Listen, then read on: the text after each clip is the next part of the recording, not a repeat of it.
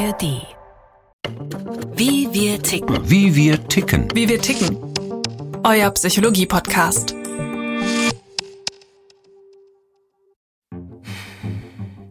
Alltag im Großstadtdschungel. Ich fahre mit dem Rennrad meine Feierabendrunde, um endlich mal vom Stress der letzten Stunden abzuschalten. Da passiert's. Vorsicht! Depp! Himmel, Herrgott! Eine Autotür öffnet sich. Jetzt voll in die Eisen, also Vollbremsung, raus aus den Klickpedalen. Und nun möchte ich den Autofahrer natürlich zur Rede stellen. Höflich, selbstverständlich. So geht's ja wohl nicht. Und außerdem fährt einen SUV. Natürlich ärgert einen das, wenn man dauernd die Vorfahrt genommen bekommt. Die Tür wird einfach aufgemacht. Es gibt ja Regeln, aber die werden einfach nicht eingehalten. Sagt Albrecht Schnabel. Er ist Diplompsychologe. Aber zurück zum SUV-Fahrer. Der steckt seinen Kopf aus der Tür. Kein, entschuldigen Sie, ich habe nicht aufgepasst, sondern ein roter Kopf. Und dann legt er los.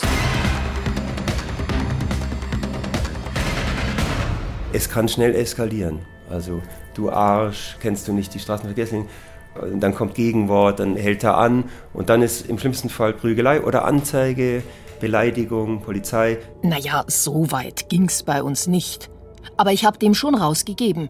So ein Depp knallt mir fast die Tür ins Gesicht und führt sich dann noch auf. Also haben wir uns gestritten. Laut. Die Tür aufreißen, das ist so typisch. Streit gehört zum Menschen, seitdem er denken kann. Schon die alten Griechen machten sich darüber Gedanken, wie der Streit in die Welt gekommen ist. Sie sprechen von einer mythologischen Figur, der Eris. Der Dichter Hesiod schreibt Es gab nicht nur eine einzige Eris ihrer Art. Auf Erden walteten zwei davon. Wer sie kennt, wird die eine loben, die andere aber muss man tadeln, denn sie sind zu unterschiedlich. Die letztere vermehrt Krieg und Streit. Kein Mensch liebt sie. Nyx, die Göttin der Nacht, gebiert zwei Töchter. Und beide heißen Eris. Eris ist das griechische Wort für Streit, aber auch für Wettkampf. Und das ist die eine Tochter. Zeus stattete sie herrlicher aus und schuf sie zum Segen der Menschen. Die erstgeborene Eris repräsentiert den guten Streit. Sie treibt den Menschen an, sich im Wettkampf mit seinesgleichen weiterzuentwickeln. Die andere Eris steht für den bösen Streit, also für Krieg und Kampf. Doch kann man tatsächlich einen guten, konstruktiven Streit von schlechtem Streit unterscheiden? Und wenn ja, wie? Man kann Streit so und so definieren. Also es gibt die Aussage, die richtig ist, nicht der Konflikt ist das Problem, sondern die Art der Konfliktaustragung. So Albrecht Schnabel. Er unterscheidet nämlich zwischen Streit und Konflikt. Also bei Konflikt würde ich sagen, nicht negativ, potenziell positiv. Bei Streit, Streit hat ja den schon eher ein bisschen negativeren äh, Beigeschmack oder Klang. Eher so im Sinne, ich setze meinen Kopf durch, aber das versuchst du auch. Und dann alles hin bis zu, wenn man sehr sprachschwach ist, sogar körperliche Gewalt oder Schläge oder, oder Schreien. Je verbalisierungsfähiger man ist, also je gebildeter, umso eher wird es dann Sticheleien, Mobbing, Bullying, Vorwürfe, Entwertung. Zurück zum SUV-Fahrer, der mit seiner geöffneten Autotür. Die Frage der Schuld dürfte hier ja wohl einwandfrei geklärt sein. Warum also streiten wir dann trotzdem? Und warum gibt der Fahrer nicht einfach zu, dass er Mist gebaut hat? Das nennt man Actor-Observer-Bias. Das heißt, man weiß aus Forschung, dass jemand, der einen Übergriff macht, eine Regelverletzung, jemand anders ignoriert, dass in der Regel, also der Actor, das als einmalig sieht. Okay, jetzt habe ich einmal die Vorfahrt nicht beachtet. Der Beobachter aber, der sozusagen Opfer dieses kleinen Übergriffs ist, sieht es als habituell, als persönlich. Immer sind die Autofahrer so rücksichtslos und schneiden und beachten die Fahrtwand nicht und drücken sie an, an den Rand. Genau. Oder wir reißen einfach die Tür auf, so wie der rücksichtslose SUV-Fahrer. Und das heizt ziemlich schnell die Stimmung auf. Kein Wunder, dass man da in Rage gerät. Aber der Göttin Eris sei Dank gibt es eine Menge Ratgeber, Leitfäden, wie man mit Streit umgeht. Mit vielversprechenden Titeln. Richtig streiten. Wie Konflikte euch sogar stärker machen. Wie du mit toxischen Menschen entspannt umgehst. Zehn Tipps, um jeden Streit zu gewinnen. Nun, viele der Ratgeberautoren haben ihre Tipps nicht selbst erfunden. Vielmehr haben sie bei einem großen Philosophen abgekupfert, bei Arthur Schopenhauer. In seinem Nachlass fand sich ein Manuskript mit dem Titel Eristische Dialektik oder Die Kunst, Recht zu behalten. Das ist auch recht interessantes kleines Büchlein, so im Sinne Streitkultur, Debattenkultur. Und da hat er ja dann ganz kluge Regeln. 38 Kunstgriffe empfiehlt Schopenhauer, um einen Streit für sich zu entscheiden. Etwa folgenden. Wenn die Disputation etwas streng und formell geführt wird und man sich recht deutlich verständigen will, so verfährt der, welcher die Behauptung aufgestellt hat und sie beweisen soll, gegen seinen Gegner fragend, um aus seinen eigenen Zugeständnissen die Wahrheit der Behauptung zu schließen. Klingt etwas kompliziert. Heißt aber bei mir auf dem Rennrad, ich müsste jetzt mit sokratischer Fragetechnik den Autofahrer aufs Glatteis führen und ihn letztlich vielleicht sogar davon überzeugen, dass er im Unrecht ist. Ich frage ihn also, Gibt es Gerechtigkeit? Er wird wohl antworten, ja, die gibt es. Und ich, sachlich und ruhig. Und ist es dann gerecht, eine Autotür ohne Berücksichtigung der Mitmenschen zu öffnen? Naja, irgendwie schwer vorstellbar, dass das tatsächlich funktionieren könnte. Freilich gibt Schopenhauer im Falle, dass keine seiner Techniken Erfolg haben könnte, noch einen Ratschlag. Sein letzter Kunstgriff. Wenn man merkt, dass der Gegner überlegen ist und man Unrecht behalten wird, so werde man persönlich, beleidigend, grob.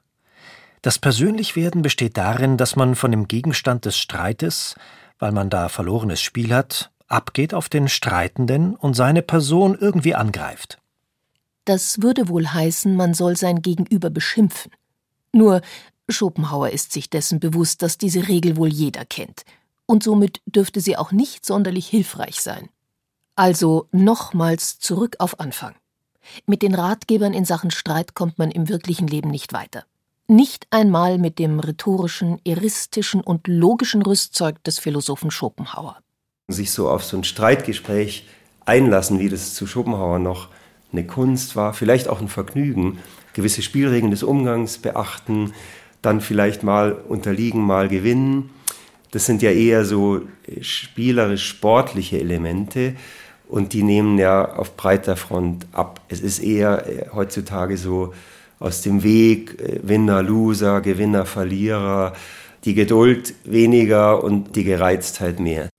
Albrecht Schnabel vergleicht die heutige gesellschaftliche Situation mit einer angespannten Armbrust. Und da braucht es nur einen geringen, oft nichtigen Anlass, um den Pfeil abzuschießen. Ich würde sagen, wir haben eine Verrohung seit einiger Zeit, Tendenz eher zunehmend, also im öffentlichen Raum, Straßenverkehr, aber auch in, der Debatte im Internet ganz stark. Also ganz schnell so Beleidigung, Drohungen oder noch Schlimmeres. Und ich glaube, das ist ein Hinweis auf äh, geringere Frustrationstoleranz, schnelleres Genervtsein, mehr Grundwut, Anspannung, Ärger. In so eine schon beinahe dystopische Beschreibung der Welt passt dann auch die Erklärung, wie aus Sicht der Psychologie Streit entsteht. Aus Unzufriedenheit und Angst. Warum ist die Angst so wichtig? Weil die Angst in der Regel das Sicherungsmotiv verstärkt. Also der Versuch, äh, die Mitmenschen zu kontrollieren, etwas mehr für sich sozusagen zu sichern. Und da entstehen dann ganz häufig Konflikte, sei es am Arbeitsplatz, Kollegen, Vorgesetzte, Kunden oder Ehefrau, Ehemann, Partnerin, Partner, Kinder. Streit begegnet uns überall. Und meistens sind wir mittendrin. Weil so viele Gefühle im Spiel sind und die Emotionen schnell hochkochen wollen, wird man den Streit selten als Sieger verlassen. Oft stehen beide Konfliktpartner als Verlierer da. Besser scheint es also, dem Streit aus dem Weg zu gehen. Also aus Sicht der Psychologie ist es ganz gut, wenn man sich impft. Natürlich nicht mit einer Spritze, sondern mental. Albrecht Schnabel. Das gilt zwischen Personen, aber auch für sich selber. Das heißt, dass man schon mit dem Unangenehmen rechnet. Das wäre defensives Fahren, gereizte Menschen, Bruch von Regeln. Also die Autofahrer nehmen mir halt zu 80 Prozent die Vorfahrt. Die meisten kennen das gar nicht mehr, diese Straßenverkehrsregeln. Wenn du sie dann einforderst, wirst du zur Seite gehupt, beschimpft, im schlimmsten Fall angefahren. Das heißt, man kann an sich arbeiten, indem man sozusagen mit dem Schlimmeren rechnet und sich über das Schönere, was eher fast die Ausnahme ist, dann freut. Das ist so dieser Satz, den kennen einige, nicht ärgern, wundern. Doch irgendwann hilft auch das Nicht-Ärgern, Wundern nicht mehr weiter. Man mag ja damit einigermaßen stressfrei durch den Straßenverkehr kommen. Man mag damit seinen Ärger runterkochen, wenn man im Einwohnermeldeamt durch das Dickicht des bürokratischen Urwalds muss. Aber was passiert, wenn es wirklich ernst wird? Etwa bei Mobbing oder Bullying? Wenn ein Opfer systematisch fertig gemacht wird? Wenn man selbst das Opfer ist?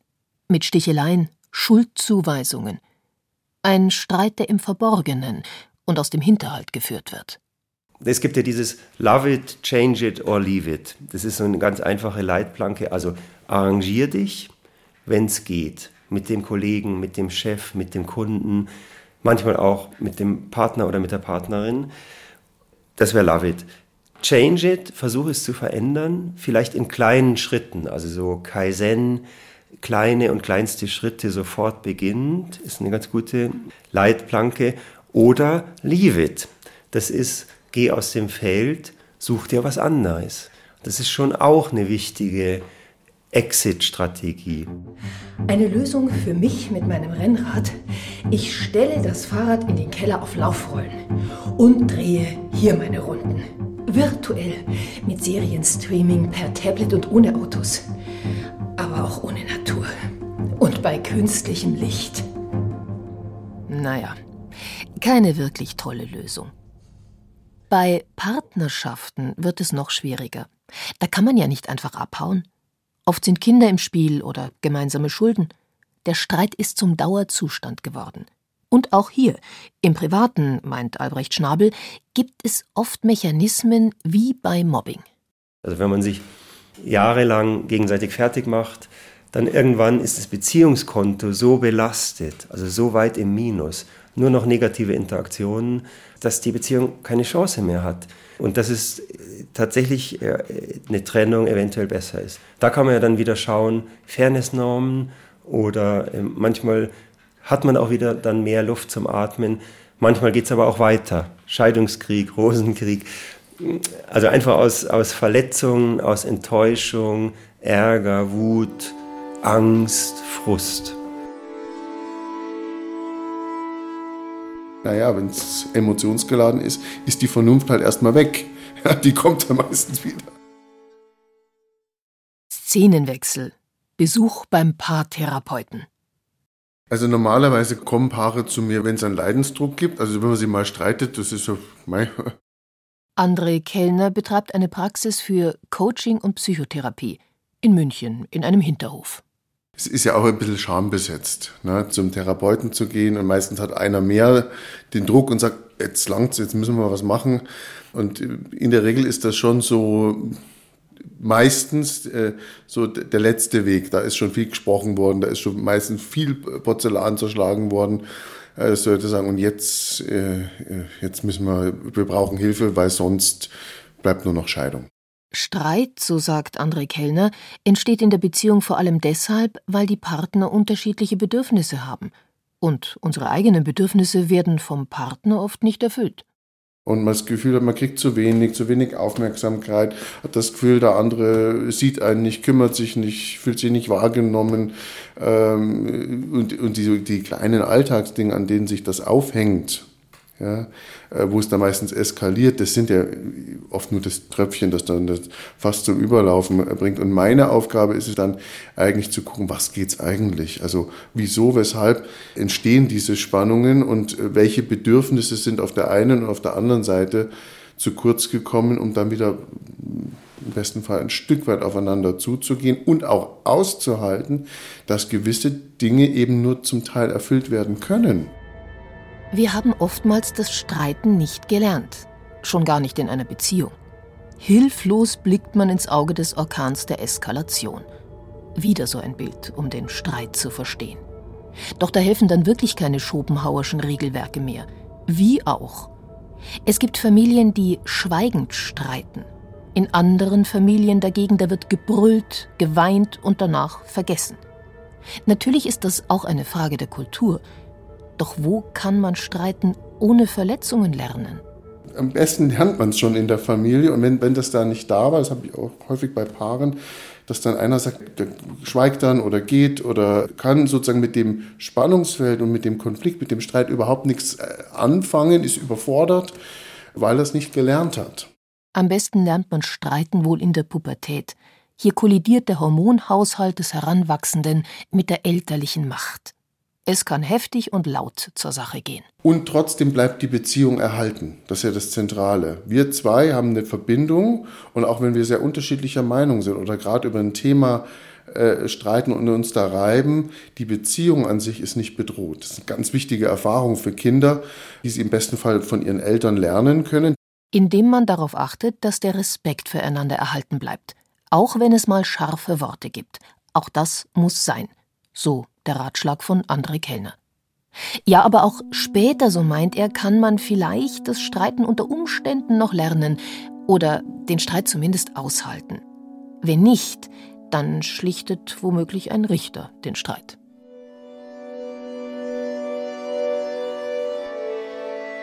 Alles, was an Streitigkeiten zwischen Menschen unterwegs ist, ist grundsätzlich mediierbar. Grundsätzlich. Gerhard Gattus Hösel ist Mediator. Er schlichtet Streitfälle außergerichtlich. Hösel erklärt an einem Beispiel, wie das funktioniert. Zwei Schwestern streiten um eine Orange. Und die Schwester 1 sagt, die Orange gehört mir, sagt die andere Schwester, nein, die gehört mir. Und jetzt äh, nehmen wir mal an, es würde der Fall bei Gericht landen, was wäre dann? Nun, der Richter würde überprüfen, ob es Beweise für das Eigentum gibt. Die gibt es natürlich nicht. Wer hebt schon den Kassenzettel für eine Orange auf? Also, was macht der Richter? Er schneidet, ganz salomonisch, die Orange in zwei Hälften. In der Mediation, wie geht's da? Schwester 1 und 2 streiten um eine Orange. Der Mediator sagt, ah, Sie sagen, die gehört Ihnen und Sie sagen, gehört Ihnen, dann müssen wir ein Thema draus machen. Und das Thema ist Umgang mit der Orange. Und dann frage ich die Schwester 1, was bedeutet diese Orange für Sie? Es stellt sich heraus, die eine Schwester braucht Vitamin C gegen ihre Erkältung. Die andere Schwester will einen Kuchen backen und braucht den Schalenabrieb. Also ist klar, die eine kriegt den Saft und die andere kriegt die Schale und beide sind zufrieden. Und beide haben alles erreicht, was sie brauchen. Durch das Fragen. Gerhard Hösel hat große Erfahrung in der Streitschlichtung. 20 Jahre lang arbeitete er als Anwalt. Dann studierte er Theologie und Philosophie und nun wirkt er seit über zwei Jahrzehnten als Mediator. Der Streit der Menschen, der ist ihm nun wahrlich nicht fremd. Die Basis unserer Existenz ist der Mensch mit dem Menschen. Und dabei geraten wir in Streit, in Konflikte. Und da ist die Frage, wie gehen wir damit um? Wenn ich heute Abend um 20 Uhr in die Nachrichten schaue, im Fernsehen zum Beispiel, da sehe ich, der Umgang miteinander der Menschen gelingt nicht. Es ist nicht ein Umgang miteinander, sondern es ist ein Umgang gegeneinander. Und es ist ein Zurückschlagen statt ein Miteinanderreden. Die Mediation, so Hösel, gibt es beinahe so lange wie den Streit. Doch misst er der Mediation immer größere Bedeutung in der Gesellschaft bei. Und da gehe ich davon aus, dass alle Menschen, alle haben ein und dasselbe Grundwasser nämlich das Grundwasser der Gefühle und Bedürfnisse. Und wenn alle dasselbe Grundwasser haben, müssten sie sich doch auch alle verstehen können. Ja, und das wäre die Chance. Wäre. Und die wird aber nicht genützt, weil jeder immer nur zurückschlägt zum anderen, statt mit dem anderen beginnt zu reden. Und das macht die Mediation und da ist der Weg der, dass ich runterkommen muss auf dieses Grundwasser. Der kluge Mediator versucht im Gegensatz zum Richter, Streitereien so zu schlichten, dass nicht nur salomonisch geurteilt wird, dass es nicht nur einen Interessenausgleich gibt, er versucht den Menschen in seine Mitte zu bringen. Ein wahrlich schwieriges Unterfangen.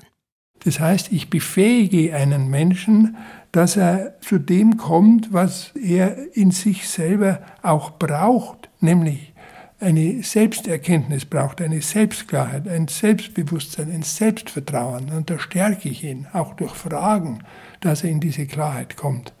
Und wenn er das hat, dann kann er von da aus dem anderen auch viel großzügiger und souveräner begegnen und kann den anderen dann auch dessen Sichtweise und seine Situation gelten lassen und sie anerkennend würdigen, dass er auch Bedürfnisse hat und auch Gefühle hat. Noch ein letztes Mal zurück zu meinem beinahe Unfall und der geöffneten Autotür. Man muss nicht immer gleich auf 180 sein. Man muss nicht immer gleich vor den Kadi ziehen. Man muss vielleicht auch nicht immer gleich zum Mediator gehen, auch nicht zum Paartherapeuten. Aber ein jeder muss wohl an sich arbeiten, um der bösartigen Göttin Iris, der streitbaren Zweitgeborenen, ein Schnippchen zu schlagen. Gerhard Gattus Hösel und ich sage, am Ende muss und sollte Versöhnung stehen. Das ist schwer. Verzeihung ist auch ein Weg. Versöhnung ist ein Unterschied zum Verzeihen, der, bei der Versöhnung brauche ich zwei. Verzeihen kann ich alleine. Für mich im stillen Kämmerlein, ich kann dem anderen verzeihen, ob er es weiß oder nicht. Aber zur Versöhnung brauche ich beide Kontrahenten.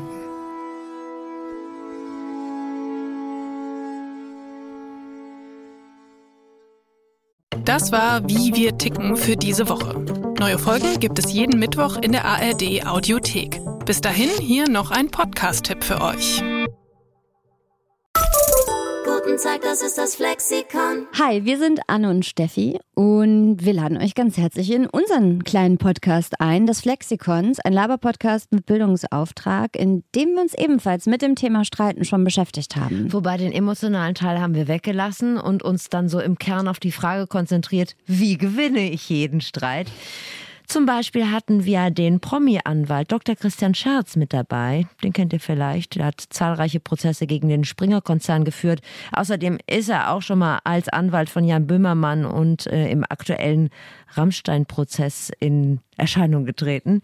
Der hat uns geholfen und die Präsidentin des Hamburger Debattierclubs. Ja, die hat dich in die Ecke argumentiert, bevor du auch nur Luft geholt hast. Hört mal rein, ähm, es ist Folge 36 des Flexikons und das findet ihr überall, wo es Podcasts gibt. Leben heißt lernen, bisschen auch sterben, aber hauptsächlich lernen. Du hast eine Frage? Gerne